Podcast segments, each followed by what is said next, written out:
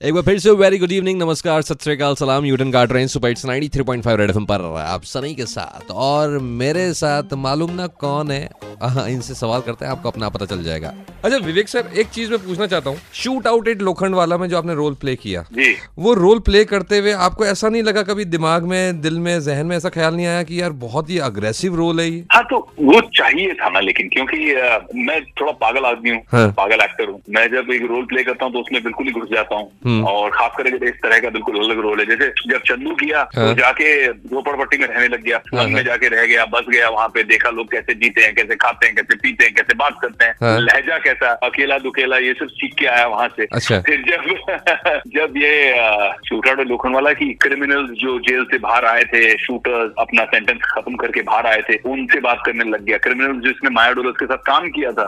उनसे बात करने लग गया इंटरव्यूज़ लिए पुलिस वालों से बातें की तो एक पूरा पर्सपेक्टिव बनता है ना एक आदमी के अंदर इंफॉर्मेशन जाती है तब जाके आप वो फिर परफॉर्म कर पाते हैं जब पीएम नरेंद्र मोदी कर रहा हम्म। हूँ तो इसके लिए मुझे पाँच छह महीने की रिसर्च लगी किताबें पढ़ी लोगों से मिला बातें की इंटरव्यू सुना इंटरव्यू देखे बहुत सारी चीज़ों को मन में रखने के बाद जो मेरी पर्सनल एक इंटरेक्शन रही है एक मित्रता रही है जब वो सीएम गुजरात थे मोदी जी और वहाँ से सीएम से पीएम का जो उनका सफ़र मैंने खुद देखा है कई बार उनसे मिलकर उनकी बातें उनके आदर्श उसूलों को सुना है। हाँ, हाँ। तो ये सब चीज़ों को पीस टुगेदर करके फिर आप एक जोन में चले जाते हो और फिर बोलते हो चलो ये किरदार है। अभी अपकमिंग मूवी है आपकी। इस मूवी के लिए मई को आ रही है। बिल्कुल।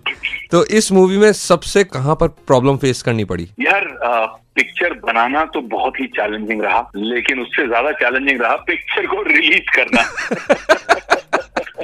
हम भी काफ़ी हिल गए थे क्योंकि इतने कोर्टों में घसीटा हमको हाँ। इलेक्शन कमीशन में घसीटा हाई कोर्ट में घसीटा सुप्रीम कोर्ट में घसीटा इतने केसेस हुए। तो बुरा तो लगा तब कि फ़िल्म रोक रहे हैं। हम्म हम्म। लेकिन सच्चाई को कोई रोक नहीं सकता। 24 मई को पीएम नरेंद्र मोदी सिनेमा घरों में 40 देशों में ताकि लोग जाएँ और उनकी जीत का जश्न मनाएँ ये फ़िल्म देखकर।